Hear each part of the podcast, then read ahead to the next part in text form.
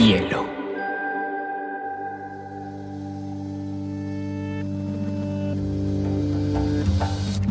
Coincide con la noción de estilo tal como se define.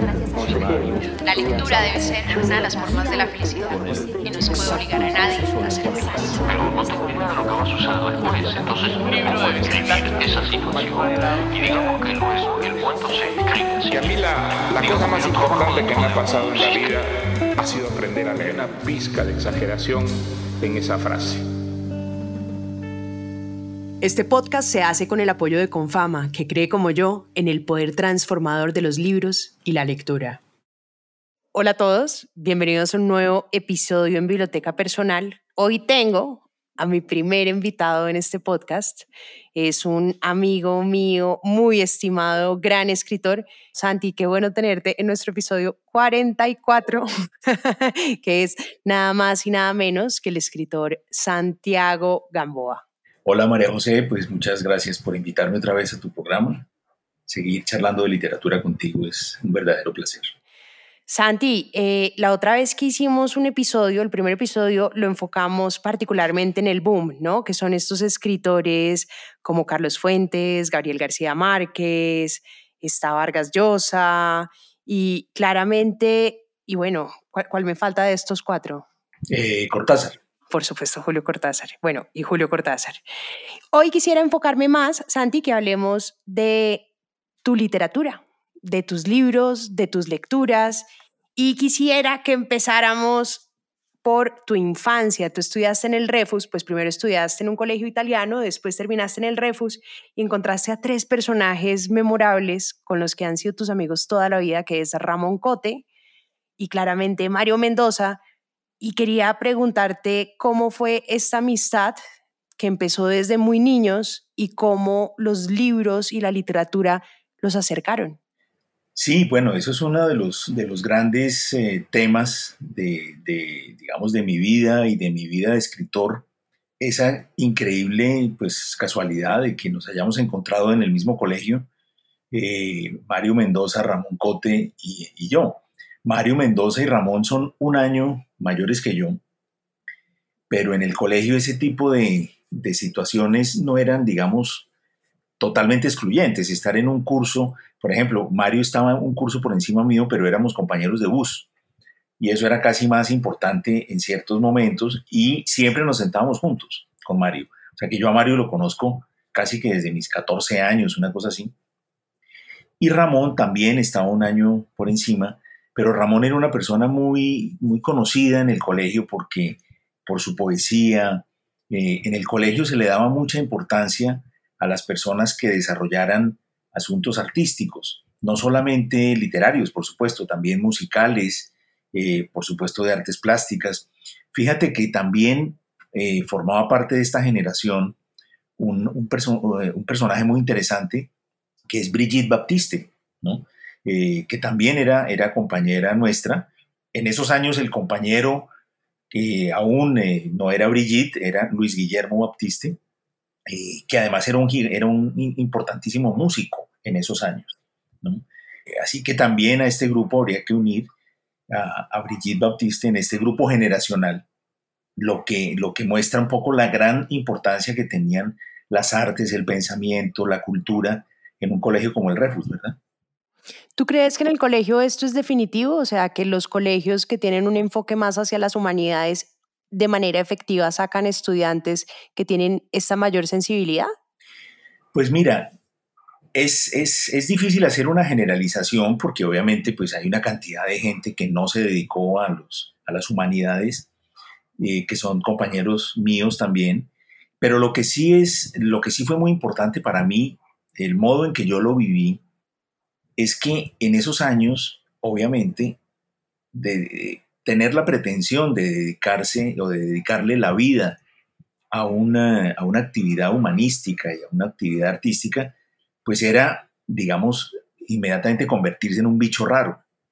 En el mundo en general de la Bogotá de esos años, excepto en el Colegio Refus. En el Colegio Refus, los que teníamos inclinaciones artísticas éramos vistos por el director del colegio, eh, Monsieur Roland Jangron, y por, la, por muchos de los profesores éramos vistos casi como una élite, ¿no? Entonces, eh, en el Colegio Refus, los que los músicos, los que eran pintores, los poetas, los que eran jóvenes lectores apasionados de la literatura, eran las personas, digamos, que eh, las autoridades del colegio más eh, celebraban. Entonces esto, digamos, seguramente que nos dio a, mí personalmente, me dio una, una, grandísima seguridad.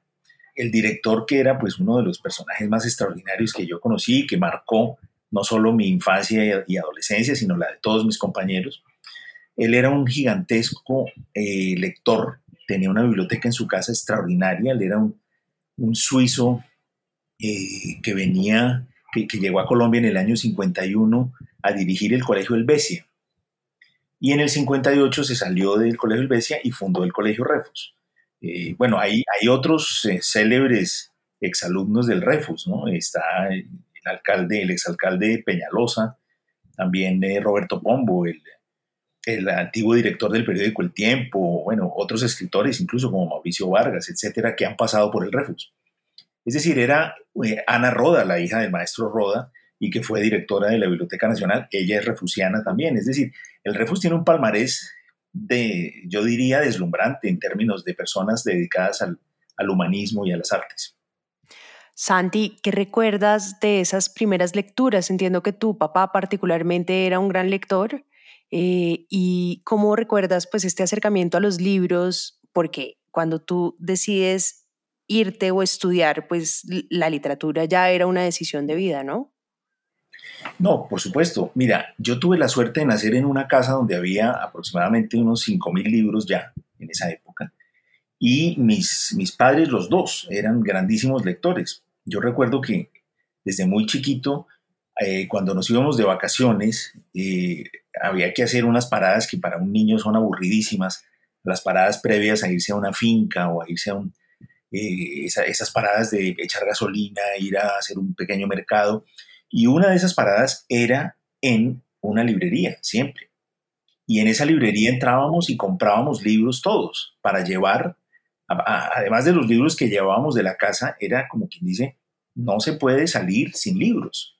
Y eso es algo que yo todavía tengo. Es decir, yo hoy a mis 57 años, cada vez que voy a hacer un viaje, para mí es eh, importantísimo, fundamental los libros que voy a llevar y soy capaz de devolverme del taxi porque cambié de opinión y quiero llevar otro y eso se vuelve algo para mí casi que obsesivo. Entonces, eh, en ese contexto familiar de lectura, pues obviamente eh, rápidamente me di cuenta que los libros eran fundamentales, eran importantes porque las personas que yo más quería y de las cuales dependía le daban importancia a los libros. Incluso yo recuerdo, yo tengo un recuerdo de, antes de, de, saber leer, que yo agarraba, recuerdo, un libro y miraba la carátula y trataba de entender por qué era tan importante, puesto que yo escuchaba hablar a mis padres todo el tiempo de libros, los amigos que venían a la casa hablaban de libros con ellos. Y yo miraba un libro permanentemente que, que, hoy tengo todavía en mi biblioteca. Ese libro era nada menos que La montaña mágica de, Thomas Mann. Y tengo esa edición todavía hoy en mi biblioteca. Claro, antes de saber leer, yo lo único que podía ver y comprender era la imagen de la portada. Eh, y yo recuerdo que, que, es curioso porque es lo único que no hace el escritor.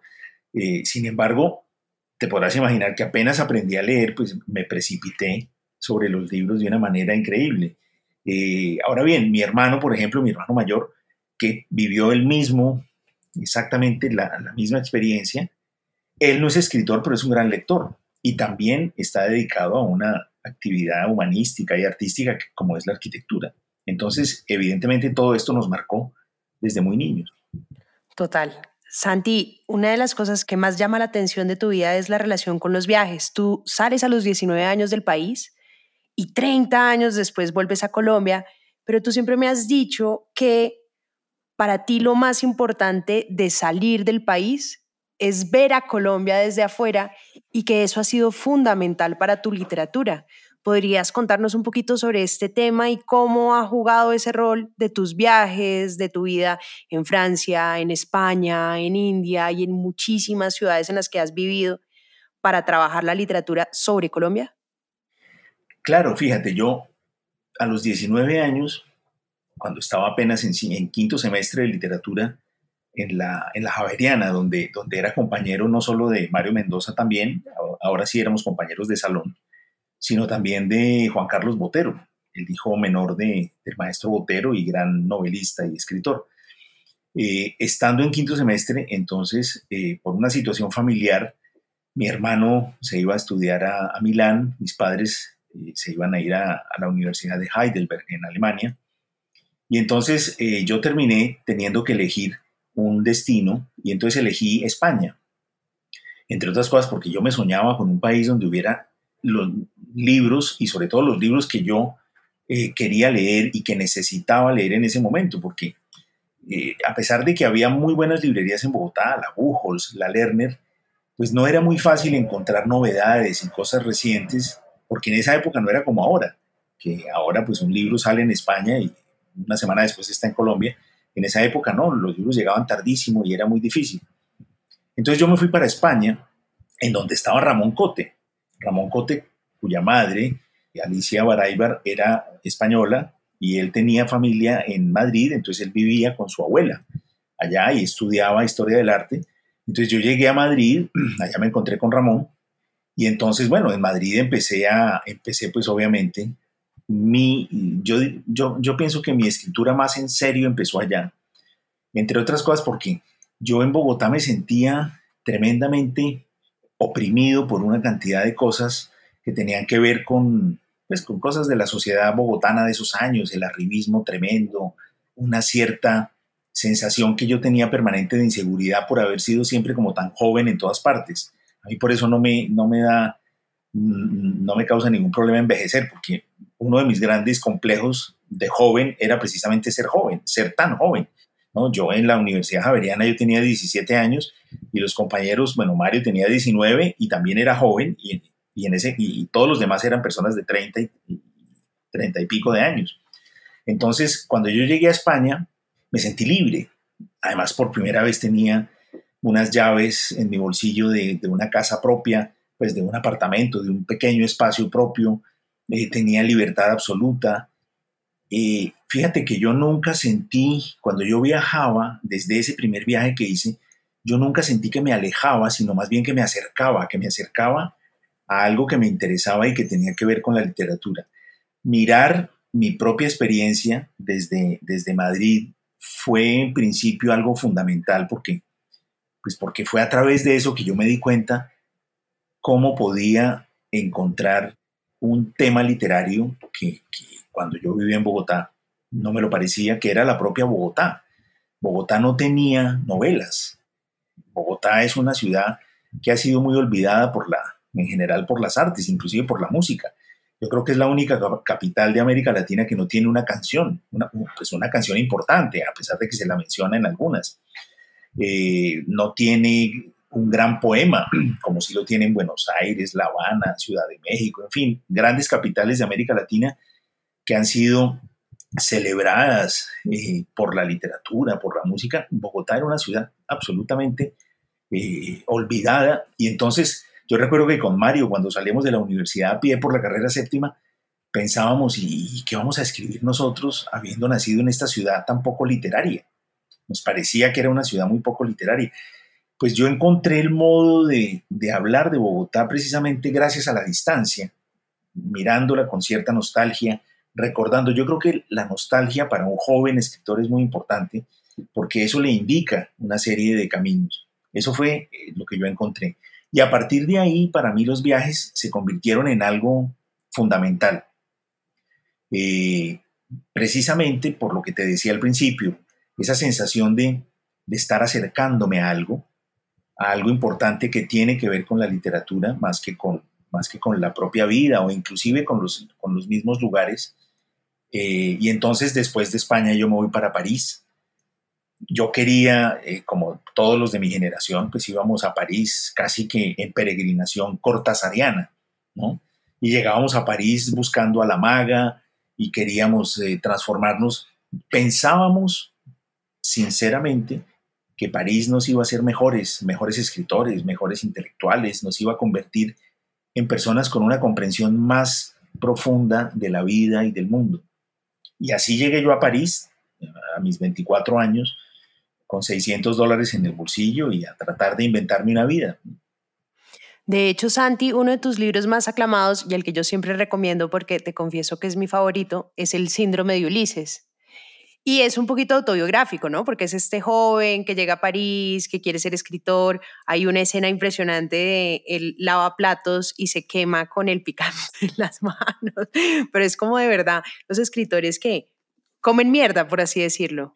Sí, exactamente, cuando, cuando hay, porque no, no, siempre, eh, no siempre hay, pero efectivamente las, las experiencias que yo viví en ese primer año y medio en, en París, que fueron muy duras, eh, están recogidas en el síndrome de Ulises, la gran mayoría de, eso, de esas experiencias tristes, difíciles, porque París es una ciudad complicada a la que yo llegué pues muy joven, sin apenas contactos, lleno de ideas, lleno de sueños, un poco como el joven del síndrome de Ulises, queriendo convertirme en escritor y creyendo sobre todo que la experiencia parisina, yo recuerdo, Vargas Llosa era muy importante para mí en esos años, yo recuerdo que Vargas Llosa eh, siempre decía que la experiencia de haber vivido unos meses en París siendo joven, eh, de haber caminado por la Rue Bonaparte, me acuerdo, eh, de, haber, de haberse de alguna manera como contaminado con ese aire,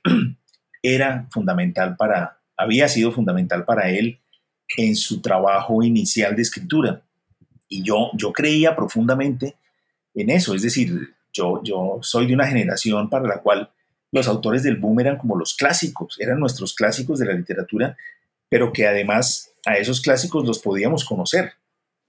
Durante mi temporada en España, yo pude asistir muchísimas veces a presentaciones de libros, presentaciones en, centros culturales y, ver, ver en un escenario directamente en vivo a, Octavio Paz, a, Julio, perdón, Julio Cortázar no, Julio Cortázar ya había muerto, a Vargas Llosa, a Carlos Fuentes, ver a, Adolfo Bioy Casares. Es decir, eh, yo vi prácticamente a todos los escritores que leía y, de, algunos, de muchos de ellos tengo inclusive sus, autógrafos y sus dedicatorias, pero a su vez ellos eran los grandes clásicos. Entonces yo me movía como escritor latinoamericano. García Márquez era un poco el gran ausente porque él era una persona que, se prestaba muy poco para, los, eventos públicos.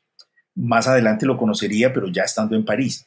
Entonces, para mí la, imagen de París tenía que ver con todos ellos, tenía que ver con los autores que para mí eran más importantes, Cortázar, Vargas Llosa, por supuesto García Márquez. García Márquez vivió en, eh, la Rue de Cuyas, en un hotel que hoy conserva además en la entrada hay un, un, bronce con su cara, recordando que él escribió ahí, el coronel no tiene quien le escriba, eh, para García Márquez también fue importante París y, para muchos de los escritores que yo leía y admiraba en ese momento, como Henry Miller, por ejemplo. Henry Miller que tiene una temática muy erótica, muy sexual, muy fuerte y que de alguna manera tiene que ver también con mi, con mi novela El síndrome de Ulises, ¿no? esos momentos en los cuales las eh, dificultades económicas, las ausencias y las carencias hacen que se, eh, que se explote más bien la necesidad y la búsqueda del placer como para intentar equilibrar la vida. París fue para mí todo eso, fue, fue una escuela porque Madrid era una ciudad muy divertida, lo sigue siendo. Madrid era, era, era como estar en un bar y después de ese bar, llegar a París era como llegar a una especie de escuela militar donde todo era más difícil, donde, donde cualquier paso era más complicado, donde hacía más frío, donde todo, era, todo, todo estaba más lejos.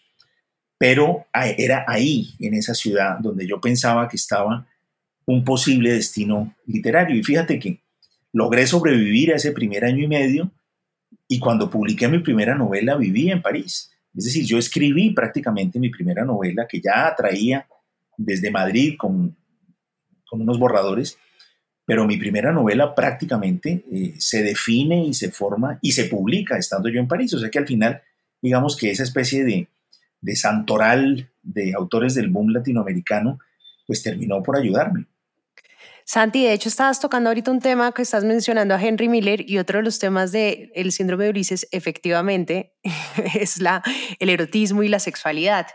porque hay prostitutas, tríos, mejor dicho, la iniciación sexual con toda. Pero siempre me ha llamado la atención, Santi, y lo hemos conversado ya en varias ocasiones, que la literatura nunca o hay muy poquita literatura erótica que valga la pena y este es uno de tus grandes expertise. ¿A quién has leído? ¿Quién te gusta? ¿Y cómo ves esto, esta temática tan alucinante en tu obra? Bueno, fíjate que el, el, tema erótico es algo para mí muy importante en la literatura, es decir, es como traer el cuerpo a la literatura. Eh, hay una literatura que que prescinde prácticamente del cuerpo y se centra en otros temas. Eh, y yo creo que eso es uno de los grandes temas de la literatura, como lo es el humor, por ejemplo. El humor también durante mucho tiempo, y para muchos autores, era como algo extraño a la literatura, era como una especie de, de cuerpo no literario eh, y que se dejaba de lado hasta que de repente se descubrió y muchos autores incluyen el humor y el humor se convirtió en una de las grandes eh, digamos, en uno de los grandes elementos, herramientas literarias, de la misma forma que, que el erotismo. Fíjate que el erotismo fue una lucha, ahí tiene sus mártires y todo, pues D.H. Lawrence no era publicado, eh, sus libros estaban prohibidos, eh, bueno, Henry Miller ni se diga, es decir, Henry Miller no, no estaba publicado en Estados Unidos porque sus libros de temática pues erótica, es decir, en realidad la literatura no es que no es que sea una literatura erótica, es que la literatura es una, es una mirada eh, estética y humanista sobre la vida. Y el sexo, el erotismo, el placer, eh, forman parte esencial de la vida. Las cosas que son importantes para la vida son importantes para la literatura. Y el cuerpo y el placer del cuerpo estaban como dejados de lado pues por nuestra formación obviamente judeocristiana. Sin embargo, con antecedentes importantes, y antecedentes casi de, de autores que fueron dejados de lado por la historia de la literatura. Uno de ellos, yo siempre lo, lo recuerdo, y gracias a, a, la universidad en España lo, lo, lo, pude leer, que es un, es un monje del siglo XVII que se llama Francisco Delicado, que tiene una novela que se llama La Lozana Andaluza, que es una de las novelas más eróticas, con unos juegos verbales extraordinarios para describir pues, el cuerpo, para describir la desnudez, haciendo unas comparaciones maravillosas con, eh, con sirios pascuales y haciendo unas, es decir, eh, en donde el erotismo, ¿y quién es la Lozana Andaluza? Es una prostituta eh, que, que, trabaja en Roma y que en un momento dado inclusive se le aparece al propio autor en la novela, es una novela de una modernidad increíble. Hay, una, hay un capítulo de la novela en la que está el fraile delicado escribiendo, él se describe a sí mismo sentado en su mesa trabajando y de repente se abre la puerta y entra su, su, personaje. Entra la Lozana Andaluza a decirle, oye tú, que andas contando cosas de mí, eres un, eres un pervertido, etc. Es decir, ese tipo de, de literatura un poco proscrita, un poco prohibida, a mí siempre me llamó la atención y me parecieron grandes mártires los que se atrevieron a, a, a tocar esos temas es algo que después la literatura ha, ido normalizando de una manera muy, pues muy también acorde con los tiempos. Es, es como las literaturas con temáticas homosexuales, por ejemplo, y ahora pues con todas las otras eh, versiones y posibilidades del cuerpo y de su, y de su placer erótico que de alguna manera la sociedad ha ido normalizando y todo eso irá incorporándose lentamente a la literatura. Santi, pero ahí, digamos, ¿cuál sería la diferencia? Porque la otra vez estaba leyendo a Giuseppe Caputo y le dije, tu literatura es totalmente pornográfica, porque es así, derecho, la descripción exacta. ¿Cuál es la diferencia para ti entre, entre esa pornografía y el erotismo? Y cómo, desde tu punto de vista como escritor, se debe mirar ese erotismo y cómo se debe trabajar? O sea, ¿qué es lo importante en el erotismo? Pues mira, yo creo que eso tiene que ver con, con el manejo general de la, de la escritura de cada autor. Eh, el otro día el, poeta J. Mario Arbeláez decía con mucha gracia que, estaba escribiendo una novela pornográfica y decía, y hago grandes esfuerzos por no caer en el erotismo. Es decir, la pornografía es un nombre, es un nombre que se, le, que se le puso, es un nombre que se le ha puesto a una serie de comportamientos que también forman parte de la vida cotidiana de todo el mundo. Entonces, eh, se, suele hacer la diferencia con el erotismo un poco para, para, para mirar o para señalar una cierta mirada poética sobre la pornografía y a esa la llamamos erotismo y a esa, digamos, la salvamos de un poco de, dentro, del, dentro de una cierta mirada moral. Pero yo creo que, eh, yo creo que no es, eh, no, la literatura no debe ser leída desde un punto de vista moral. No hay lectura moral en la literatura. Lo que hay es una literatura eh, poderosa que nos convence y que tiene los elementos que debe tener, ¿no? Eh, yo he visto, es decir, nada en literatura es malo o bueno per se. Todo, todo es el modo en que se incorpora a una totalidad. Eh, lo que es un poco como la verosimilitud. ¿Qué es verosímil en una novela y qué no es verosímil? Eso depende de, la, de cada novela. En Cien años de soledad, que una, que una muchacha salga y, se vaya volando hacia el cielo, flotando hacia el cielo y desaparezca Remedios la Bella, es perfectamente creíble en 100 años de soledad. Pero si ese episodio lo ponemos en, en, Rayuela de Julio Cortázar, es completamente inverosímil. O si el mismo episodio lo ponemos en La Casa Verde de Vargas Llosa, es completamente inverosímil. Es en cambio verosímil allí donde, pues donde, donde surgió esa, ese episodio y para el cual fue creado. Entonces, a lo mejor un episodio de Henry Miller puede ser del mismo modo perfectamente pornográfico eh, y estridente si lo trasplantamos a una novela de, de Henry James. Pero en el caso de Henry Miller, eh, forma parte profunda de su estética y por lo tanto eh, los episodios aparentemente más, más, más escabrosos están perfectamente adecuados a la credibilidad y a la atmósfera estética de ese libro. Entonces yo pienso que es ahí en donde se juega todo, en la atmósfera, en, un poco en la temperatura de cada libro. Claro, en el universo creado. Santi, tú eres reconocido no porque tus libros todos lo sean, pero muchos de tus libros sí entran en lo que llaman en literatura la novela negra, que es diferente a la novela policíaca. Tú y yo hemos conversado mucho sobre Edgar Allan Poe y cómo él fue tal vez el precursor de la novela policíaca con su famoso Auguste Dupont. Y quería saber cuál ha sido tu interés particular por tanto novela policíaca porque la lees y novela negra porque la escribes. Sí, mira, fíjate que eh, yo, creo que tienes mucha razón con lo de Poe. Yo, yo pienso que es el primer autor que escribe una novela con la intención de que la novela sea leída como la resolución de un enigma, de un enigma para la inteligencia de alguien, pues de alguien superdotado, como es el caso de Auguste Dupont, tengo yo el recuerdo. Dupont. Pero bueno, ya, ya, lo, ya lo miraremos. En todo caso, eh, la primera novela negra es así, la primera novela negra es un enigma para una persona muy inteligente y los primeros inspectores, digamos, eh, de la literatura son sobre todo grandes, grandes filósofos, hoy, hoy diríamos casi etnólogos, psicólogos, personas que conocen profundamente el alma humana y se quedan mirando y, dicen, usted es el asesino por esto, esto y esto. Claro, que es tipo Sherlock Holmes, ¿no? Exactamente, Sherlock Holmes, Hercule Poirot, el que hace Agatha Christie, etc.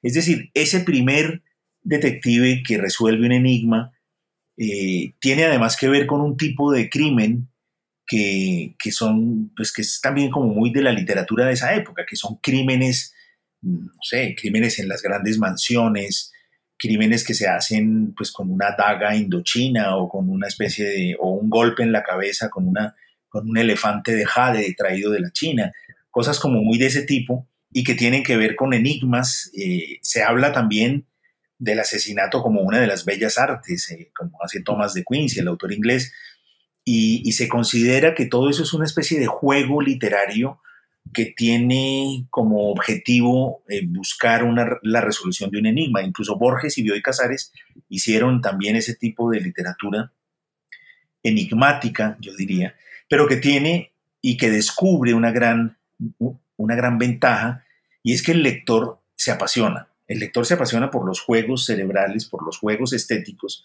y entonces el lector entra y quiere saber quién es el asesino.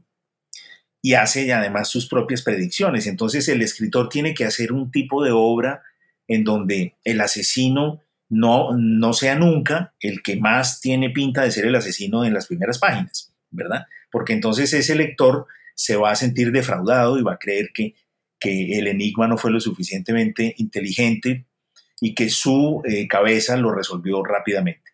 Muchas veces eso, eso es algo que quedó en la literatura. Muchas veces hay gente que dice, no, no me gustó el libro porque yo ya en la página 20 sabía lo que iba a pasar al final. Eso, eso sería como un razonamiento del lector de novela negra, pero mucha gente lo hace incluso en novelas que no son novela negra. Entonces fíjate cómo la novela, la idea inicial de la novela negra va creando no solo un tipo de escritor, sino también un tipo de lector. Borges lo decía, el, lector de novela negra sospecha de todo. Eh, y Borges con mucha gracia decía, eh, si un lector de, de novela negra comienza a leer El Quijote, entonces dice, en un lugar de la Mancha, de cuyo nombre no quiero acordarme. Entonces dice Borges, ahí ya el lector empieza a sospechar, dice, ¿por qué no quiere acordarse?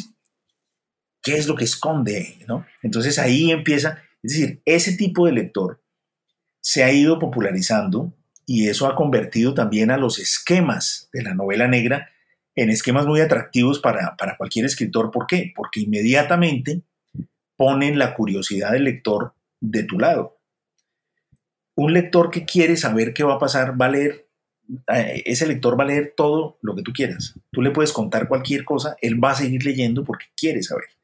O sea, tú usas la curiosidad como un drive, como, como un gancho total en tus libros, entonces, porque todos tus libros tienen esa curiosidad pendiente y uno dice, ¡Ah! pero ¿cómo así? Entonces, ¿con quién está acá? Pero entonces, ¿sí va a meterse con este o será que este es el malo o este es el bueno? No, claro. Yo pienso que la, sí, porque yo, yo tengo una, una idea eh, de la literatura que es también gozosa. O sea, yo he disfrutado mucho leyendo, no solamente por las ideas, por las experiencias, por, los, por, las, por las concepciones de mundos y de, de mundos en el mundo, sino también porque lo he pasado muy bien, por lo placentera que es la lectura cuando nos mueve la, la imaginación y nos hace comprender uno de los cuando uno dice que un libro le gusta, está diciendo muchas cosas. Eh, y una de ellas es, comprendí, acompañé un proceso y lo acompañé gozosamente. Eh, y a mí me han gustado siempre las, las novelas, las largas novelas que tienen muchas tramas y que tienen resoluciones de cosas que no son necesariamente, por supuesto, tramas de novela negra, porque también uno a veces, no sé, cuando uno está leyendo La guerra y la paz de Tolstoy, pues uno está Inclusive uno, uno quiere saber si al final los franceses van a poder tomar Moscú, a pesar de que uno por la historia sabe que no lo van a poder hacer. Pero uno sigue leyendo porque en la novela esa posibilidad existe. Eh, en Crónica de una muerte denunciada de García Márquez, yo sigo leyendo y mientras leo, todavía tengo la esperanza de que no lo maten, a pesar de que está en el título y a pesar de que en la primera frase lo dice, el día en que lo iban a matar. Santi, pero tú le preguntaste algo a Gabo sobre eso, ¿no? Yo me acuerdo que alguna vez me habías comentado que le habías preguntado sobre la novela negra y él te hizo, ¿cómo es que era esa, ese cuento que es buenísimo? Sí, sí, yo le pregunté una vez que si nunca había tenido la tentación de escribir una novela negra y él me dijo, sí, ya la hice, ya la escribí. Y yo, ¿cómo? Me dijo, sí, Crónica de una muerte anunciada. Entonces, entonces eh, de esa manera la obra de García Márquez se va eh, volviendo compleja, pero también acuérdate que García Márquez era un escritor que le gustaba hacer ese tipo de butad, ese tipo de respuesta un poco, digamos, eh, humorística. Él decía que, que, la novela negra que más le gustaba era Edipo Rey, en donde el, asesino y el detective eran la misma persona. Pero fíjate cómo la, es decir, la novela eh, y la literatura tiene, tenía ya desde antes digamos, el enigma, el componente de curiosidad. Eh, cuando, tú, cuando tú ves una novela como Crimen y Castigo de Dostoyevsky, es claramente una novela negra. Es decir, lo, que pasa es que hay un drama moral y hay un drama que tiene que ver un poco con, con la búsqueda, con esa búsqueda religiosa de Dostoyevsky, que era un hombre muy creyente, y entonces él, en Crimen y Castigo, casi que hace un estudio sobre la culpa, porque en el fondo es el sentimiento de culpa, lo que hace que Raskolnikov termine confesando su crimen. Un crimen que por lo demás, del que él no se siente para nada arrepentido. Él, cree que el mundo va a ser mejor después de haber asesinado a ese par de, mujeres, de ancianas, de egoístas según él, y en fin. Entonces, él, cree que el mundo necesariamente tiene que ser mejor después de eso, y sin embargo, eh, el sentimiento de culpa eh, hace que se entregue. El detective lo único que hace es sentarse a esperar a que el sentimiento de culpa acabe con Raskolnikov y termine entregándose. Entonces, ese tipo de elementos ya existen en la literatura desde hace mucho, desde, desde sus inicios. Lo que señala García Márquez es muy cierto. Es decir, los componentes de curiosidad, de anomalía, porque si cuando tú te pones a mirar una novela negra que es, en el mundo anglosajón, tiene cierta lógica, porque los anglosajones tienen esta cosa un poco de la, la interiorización de la, digamos, de la vida religiosa y de los valores, hace que ellos sean como muy, son personas que es muy, muy apegadas a las normas, al hecho de que una sociedad debe tener un equilibrio, y de repente ocurre una anomalía, que es un crimen, un asesinato. Entonces, la novela negra es la res, de alguna manera es la historia de cómo se restituye la calma, cómo el orden regresa después de una anomalía, que es un crimen. Entonces, eh, en, los mundos protestantes y anglosajones, la, novela negra eh, tiene muchísimo éxito también precisamente porque es un poco la historia del, regreso al orden después de una tremenda anomalía.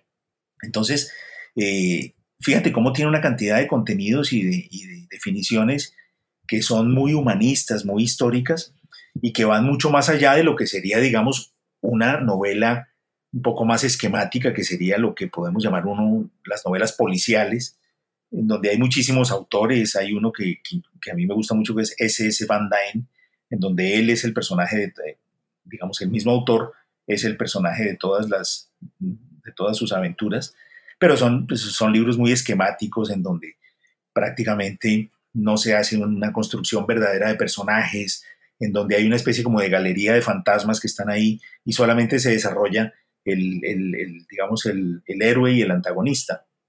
Las verdaderas novelas negras poderosas como las de Patricia Highsmith o las de, las de eh, Henning Mankell o Leonardo Padura, son novelas que traen mundos, o sea, son grandes novelas. Antes de ser novelas negras, son gigantescas novelas. Después son novelas que tienen esa temática, pero esa temática está acompañada de la descripción de un mundo, del, retrato profundo de los personajes y, de la, y casi yo diría como del alma humana. Es decir, son grandes tratados también sobre, la, sobre los seres humanos, sobre el presente, sobre las relaciones sociales, sobre la historia. Santi, hablemos precisamente de Leonardo Padura, que tiene además uno de tus detectives favoritos, que es Mario Conde, que es como un Sherlock Holmes borracho y cubano, pero que a ti te gusta mucho y lo disfrutas mucho. Este es uno de tus detectives favoritos. ¿Qué te gusta de él y por qué te gusta Mario Conde y el universo que creó Leonardo Padura para este gran personaje? Bueno, Mario Conde es uno de los, es uno de los pocos detectives que quiere ser escritor. Eso es una cosa que a mí me gusta mucho. Eh, es un tipo que tiene una gran solidaridad con, su, con sus amigos, con su barrio, con su cuadra, casi diría yo.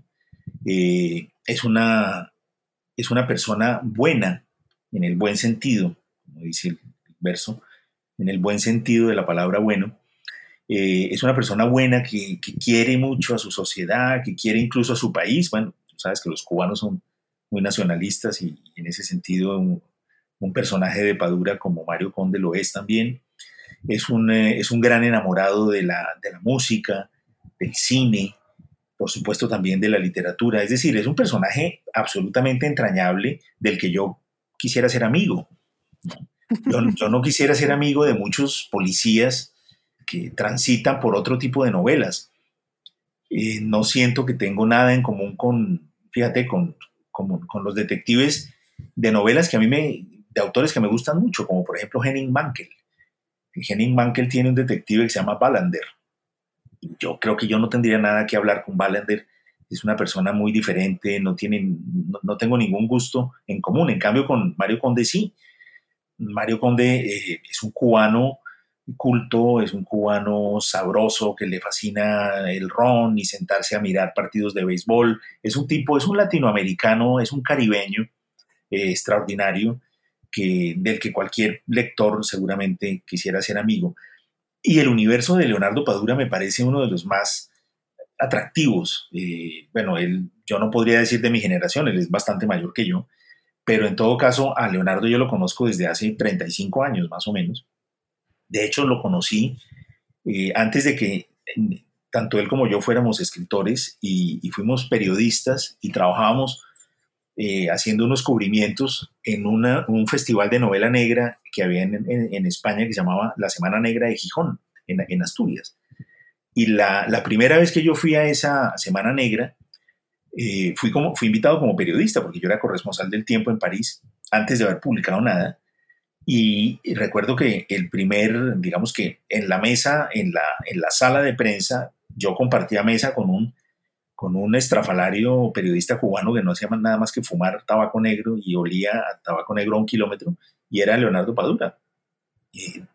él sí había publicado un pequeño librito muy modesto, pasado perfecto, en una edición que se le desbarataba a uno en las manos, pero, pero claro, ahí, desde esa época lo conozco yo a Leonardo y, bueno, y lo admiro y, y, he leído toda su obra y conozco perfectamente su trayectoria y me parece que es uno de los, de los grandes casos en donde tener éxito no está referido a un solo libro, aunque, aunque fue un libro, el libro El hombre que amaba a los perros, el que de alguna manera le dio más visibilidad.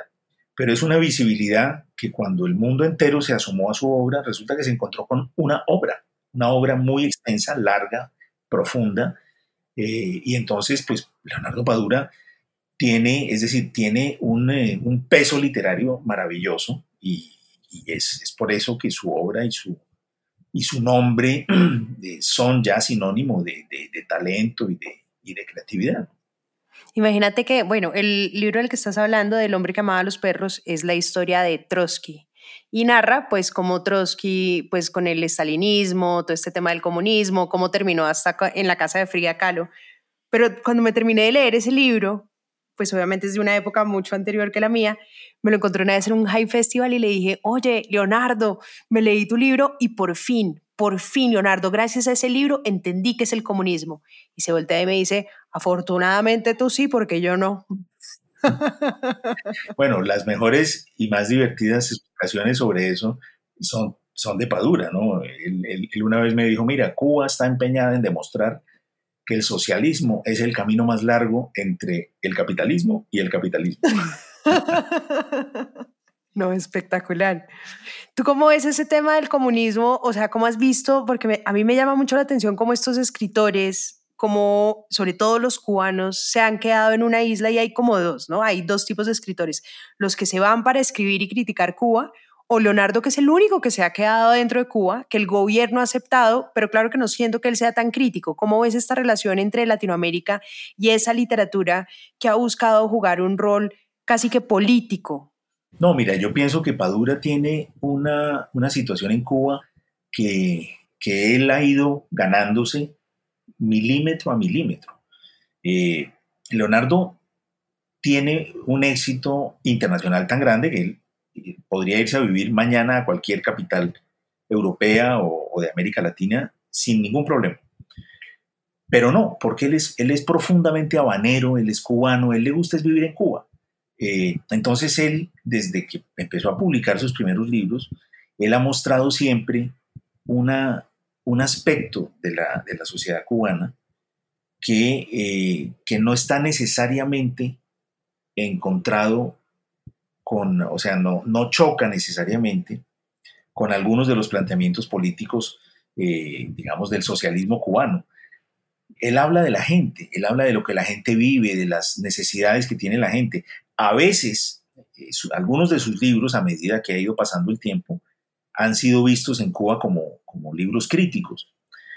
Eh, pero digamos que por, en algunas temporadas de su vida, Leonardo ha sido incluso visto como un elemento inquietante. Sus libros no han sido muy distribuidos en Cuba.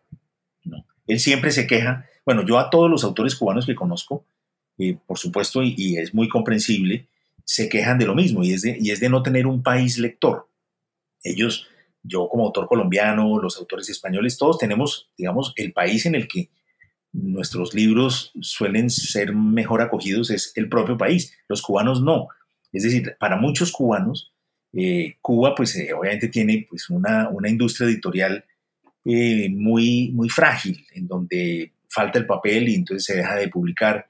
Se hacen ediciones pequeñas y se acaba la edición y no se vuelve a reeditar porque, pues porque el poco papel que queda es para otros libros. En fin, tienen esas limitaciones tremendas, pero en el caso de Padura, pues él dice y argumenta que ha sido muchas veces eh, dejado de lado, que no le dan el espacio que, pues, que considera que debería tener, entre otras cosas porque él tiene muchísimos lectores en Cuba y son esos lectores los que piden eh, ansiosamente sus libros y sus libros llegan con cuentagotas, ¿no?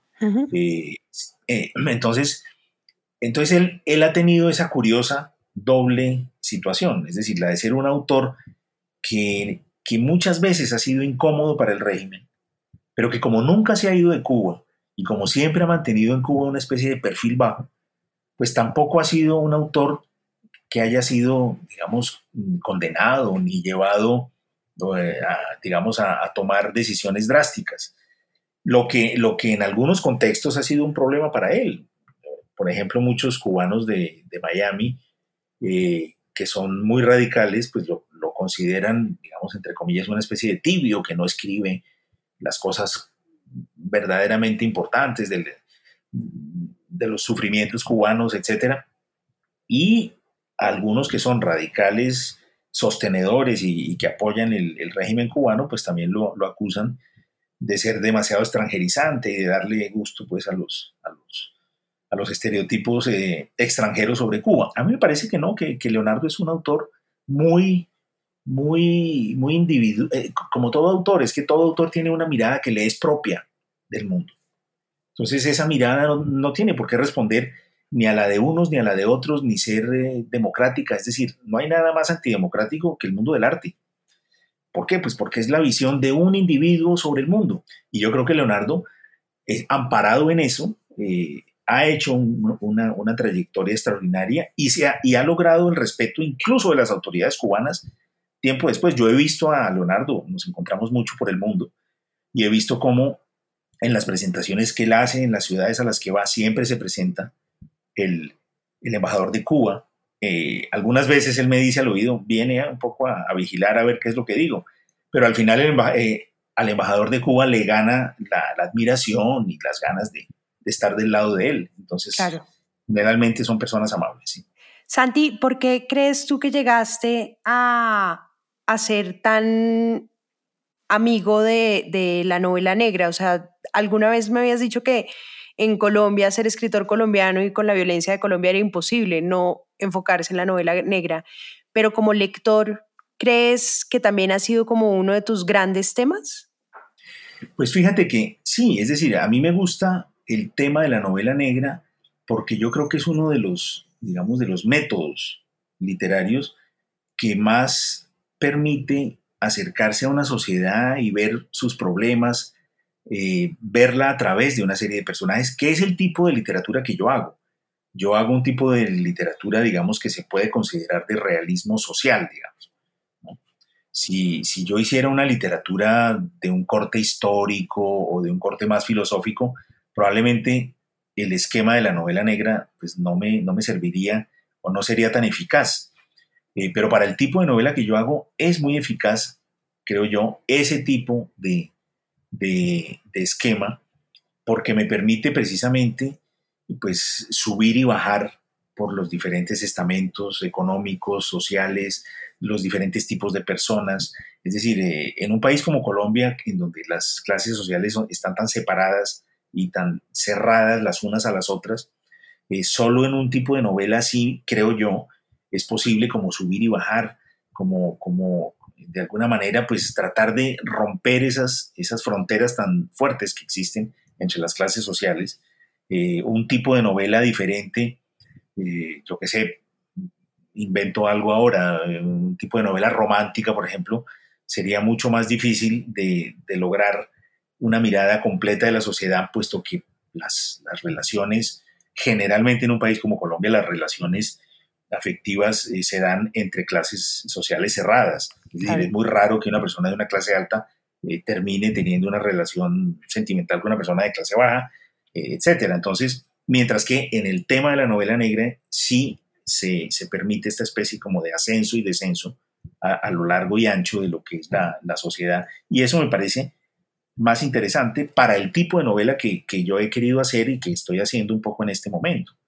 Eh, ahora, eh, unido a lo que te decía antes, la curiosidad, el manejo de la curiosidad, eh, y también porque yo me, yo me formé como lector dentro de un tipo de novela latinoamericana que, que tiene esa tradición, la tradición de intentar investigar la sociedad en la que se genera, en la sociedad a la que uno pertenece, la sociedad que vive en torno a uno. Y eso es algo que para mí está como marcado en mis intereses de lector. Recuerda que uno siempre escribe el libro que le gustaría leer, ¿verdad? Entonces a mí me gustan los libros que, me, que a través de personajes me, permiten comprender mundos diferentes, sociedades distintas de la mía. Por eso también me gusta la novela de Henning Mankell la, novela negra de Henning Mankell. Yo, yo he estado solamente dos veces en, Suecia, pero desde que fui la primera vez eh, y caminé por Estocolmo, yo sentía que conocía eso. Y lo, y lo conocía porque, pues porque había leído a Henning Mankell y también a, al autor de Milenio, que se me va ahora el nombre. Pero en fin, la novela negra le permite a uno eh, conocer tantas ciudades de, de, Estados Unidos, Baltimore, por ejemplo, Chicago, ciudades que yo he conocido a través de las, de las novelas de Raymond Chandler, ¿no cierto? Entonces, eh, eso es uno de los, de los grandes placeres literarios para mí. ¿no? Eh, las, Balzac decía una frase que a mí me parece genial y es que la, la novela es la historia secreta de las naciones. Eh, y yo creo mucho en ese tipo de novela. Sé que hay muchas otras que, que leo con, con, gran placer. A mí me encanta leer cosas que yo no hago como escritor, por supuesto. Me encantan las novelas filosóficas, me encantan algunas novelas históricas, incluso algunas de ciencia ficción, cosas que yo no hago ni por asomo, pero que me gustan como lector. Pero yo, yo soy más de esa formación de, de un poco de, yo casi diría del boom latinoamericano, de los autores del boom, que, que tenían la sensación de que a través de sus libros estaban haciendo como estudios de una sociedad como grandes eh, versiones de lo que era el mundo, el mundo del que ellos, al que ellos pertenecían. Pienso que esa es una de las formas eh, de estar en la literatura que influyó mucho a mi generación, ¿verdad?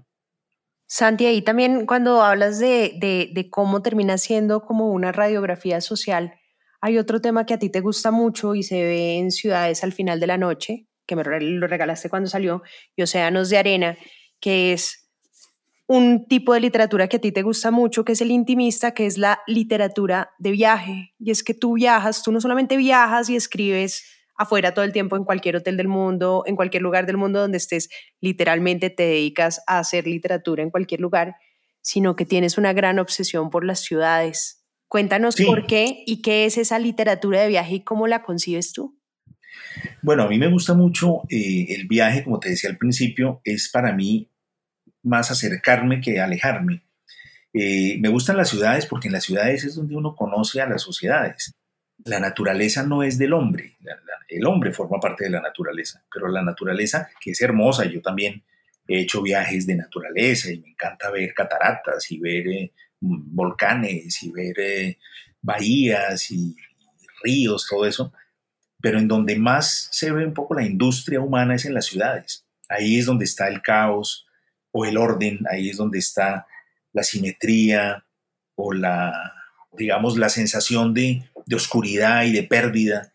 Las ciudades se parecen mucho a las sociedades que las construyen, como es lógico. Las ciudades son el resumen. Cuando uno llega a París y ve este orden y esta luz, y después uno va a Katmandú o a Delhi y uno conoce todo ese, todo ese desorden, todo ese ruido, pues uno, uno comprende mucho mejor a las sociedades que viven ahí, pues porque ellas han construido. Las ciudades son como, como grandes termómetros eh, de la historia, no solamente del presente, además eso también es muy interesante, no solo del presente, sino también de toda la historia de una sociedad. Cuando uno llega, pues París es el ejemplo también Madrid. Son, son ciudades que claramente se ve que son los, los grandes centros de gigantescos imperios. Que contienen dentro de su arquitectura y su urbanismo esa mirada que alguna vez algún ser humano o un grupo social tuvo de conquistar el mundo. Eso se ve en Londres también, una ciudad tan grande y tan arrogante y tan despiadada muchas veces, y pues que fue el centro del mundo durante 200 años más o menos. Eh, la India, cuando uno va a Nueva Delhi, comprende esos sueños también como de grandeza ingleses en un espacio más grande, porque al fin y al cabo, pues Inglaterra y la Reino Unido, pues es muy, muy chiquitito, son unas islas pequeñitas, pero en cambio ellos pensaban, o sea, sus, sus anhelos y sus, sus aspiraciones de gloria, incluso territorial gigantesca, uno los ve en Delhi, en, lo que los ingleses construyeron ahí, unas avenidas pero kilométricas, unos edificios gigantescos, unas casas eh, de tres hectáreas en el centro de una ciudad, cosas completamente, pues casi que enloquecidas, ¿no? Unos delirios de grandeza extraordinarios. Todo eso se ve es en las ciudades. Cuando uno ve la Pekín de Mao, la Pekín de Mao de los, de los grandes, casi que de los pequeños pueblos, en donde cada barrio es un pequeño pueblo, donde cada barrio tiene, tiene que tener un parque, una unidad de producción, una escuela, una oficina del partido. La gente que vive en un barrio no se puede ir a vivir al barrio al lado, tiene que pedirle permiso a la policía, porque usted no tiene para qué ir allá. ¿no? Eh, el único lugar al que se puede ir con libertad es a la plaza central para las reuniones con el gran líder. Entonces, todo eso se ve, el enfoque comunista, por ejemplo, del maoísmo, se ve perfectamente en el urbanismo de Pekín, ¿verdad? Y lo mismo, pues, en las, la revolución rusa se ve en los, en, el metro de Moscú, se ve en, los delirios también imperiales de Stalin con esos gigantescos eh, eh, rascacielos, que iba, a construir siete y creo que solo alcanzó a construir cinco. Uno de ellos es un hotel, por cierto, muy bonito y que recomiendo mucho, que es el Hotel Ucrania. Es decir, toda la industria, la historia, los anhelos, la representación de la grandeza de una sociedad se ve en el urbanismo y en las ciudades que han creado. Por eso me, me fascinan las ciudades. Eh, también, eh, yo qué sé, la, sensación de encontrarse uno solo delante de un mundo que es nuevo, es como, como cuando uno llega a una obra literaria o a un pensamiento filosófico nuevo. Eh, empieza uno como a investigar. A mí me gusta cuando llego a una ciudad, generalmente un hotel, me gusta como empezar a hacer paseos cercanos, me gusta ir a la calle de atrás del hotel. Generalmente el hotel tiene una, entrada bonita frente a un parque pero a veces lo que ocurre en la parte de atrás es más interesante, en una calle más bien oscura, en donde encuentra uno a los, a los empleados que salen a fumar o a, la, o a, los, a, las personas de la limpieza sentados en el andén comiéndose un sándwich y ahí hay un mundo distinto, es como el mundo trasero de una especie como de cara limpia que en cambio da hacia el otro lado. Ese tipo de cosas me encantan. Eh, perderse por una ciudad, hacer vueltas. Una vez con Martín Caparrós hablábamos de las, formas para perderse en una ciudad que son las mejores para escribir sobre una ciudad. Y él decía que una, manera de ampliar el, arco de lo posible era no solamente ir a pie, sino también subirse a un bus, a cualquier bus, ir a una parada y subirse a un bus sin saber ni para dónde va, no importa. Y, después por pura intuición bajarse en algún punto y caminar un, un rato y después tomar otro bus. ¿Hacia dónde va? Pues tampoco importa. Y así pasar el día como de una manera totalmente aleatoria, pues ir, ir haciendo paseos de una persona que va por una ciudad sin saber muy bien para dónde va. Y, así se hacen a veces grandes descubrimientos, ¿no? Eh, a mí me gusta mucho la crónica de viajes por eso mismo, porque es, por un lado, como tú decías, literatura intimista, es un diario, es un diario de viajes, pero al mismo tiempo es como el encuentro entre un lugar y una persona. Esos encuentros, eh, para mí, son extraordinariamente ricos porque, porque es como dos mundos, o sea, uno trae en su cabeza un universo, en su memoria. Eh, fíjate que es, es casi como la lectura. Uno es lector con toda su vida, no solamente con lo que sabe o con lo que aprendió o con un taller de, literatura, no, uno es lector con toda su vida. Cuando uno lee un libro y le gusta, ahí está operando su infancia, sus sueños, su adolescencia. Lo mismo cuando uno llega a una ciudad, ahí está operando todo, no solamente el conocimiento geográfico, histórico o político de una, de una zona del mundo, está operando la infancia, los temores, el afecto, eh, la indiferencia de los demás, los primeros eh, viajes con alguien de la mano hacia un pueblo. Yo recuerdo que un día yo llegué, la primera vez que fui a Etiopía, buscando a Rambó, eh, llegué a Addis Abeba, la capital, y es una ciudad muy diferente a todo lo que yo había conocido, una, una ciudad extrañísima, en la que yo misteriosamente me sentía muy bien. Y yo decía, pero ¿por qué? Qué raro, yo no entendía por qué me sentía bien ahí. Y, pasó un día, pasaron dos días, tres días, fui a, fui a conocer algunas cosas de la ciudad, caminé por ahí, vi, vi una ciudad que me parecía por momentos completamente imposible. Yo decía, pero ¿cómo puede vivir esta gente así? Luego, pues eh, fui a ver hoteles, porque en todas las ciudades de África hay hoteles históricos. Y yo decía, pero qué raro que yo me siento bien acá, si esto no tiene nada que ver conmigo. Hasta que por casualidad un día iba caminando y había, eh, estaba marcada la altitud y resulta que es 2.700 metros, o sea, la altitud de Bogotá. Y ahí entendí que yo me sentía bien porque, porque el, olor del aire de montaña era el mismo de la ciudad en la que yo nací. Claro. Teniendo absolutamente nada más que ver en ningún otro punto. Porque ni siquiera el café. Claro, Etiopía es productora de café, pero es un café completamente distinto y lo toman de un modo completamente diferente al nuestro.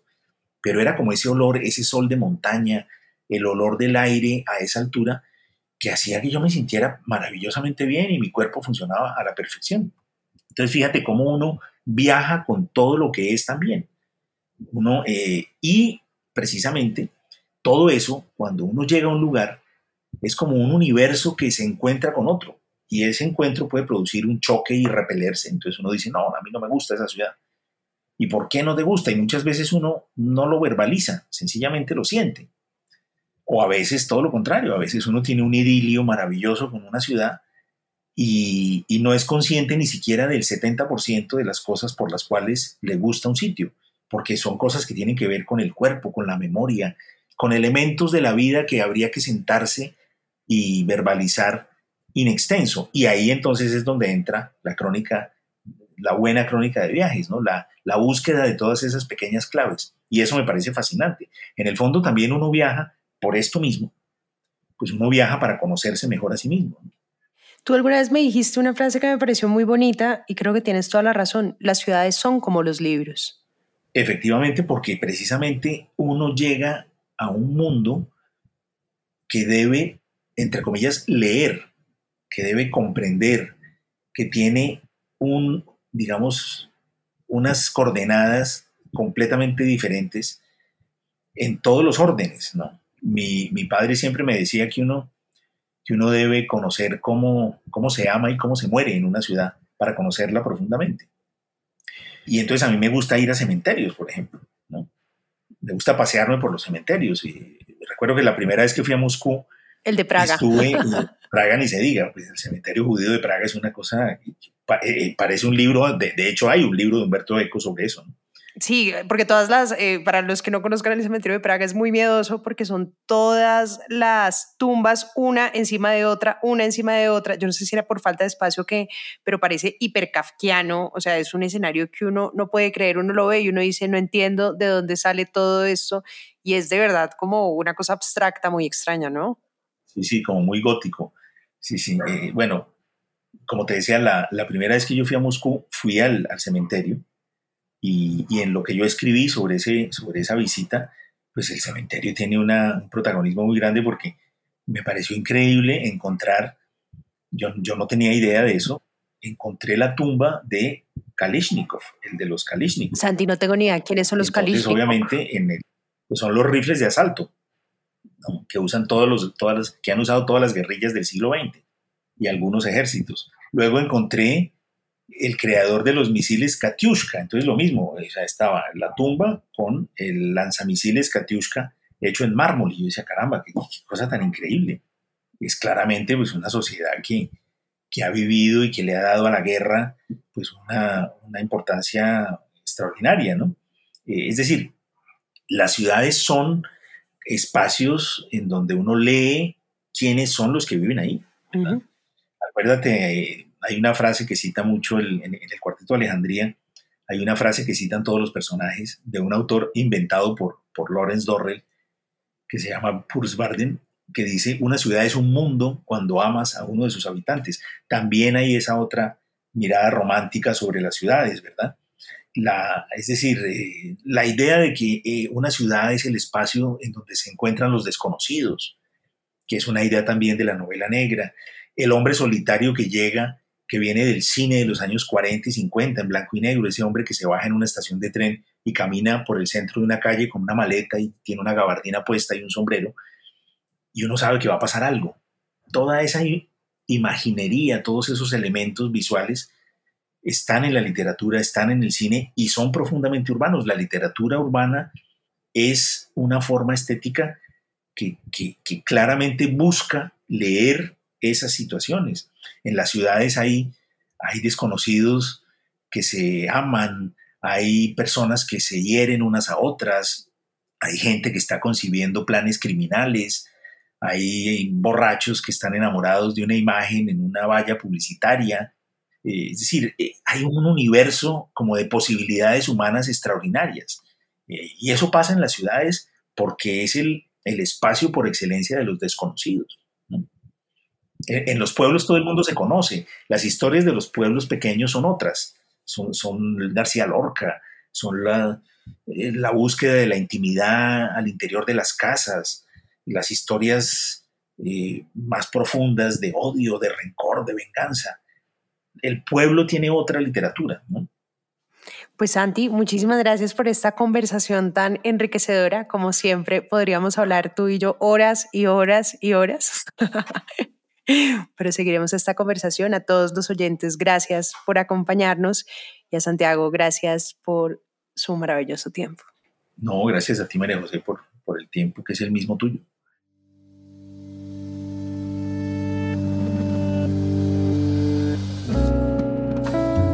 Este es un podcast para contagiar el amor por los libros, porque no hay mejor forma de incentivarlo que desde la divulgación. Ser promotor de lectura es un hobby, pero también un reconocimiento y un agradecimiento implícito a aquellas personas que en nuestra vida nos acercaron a los libros.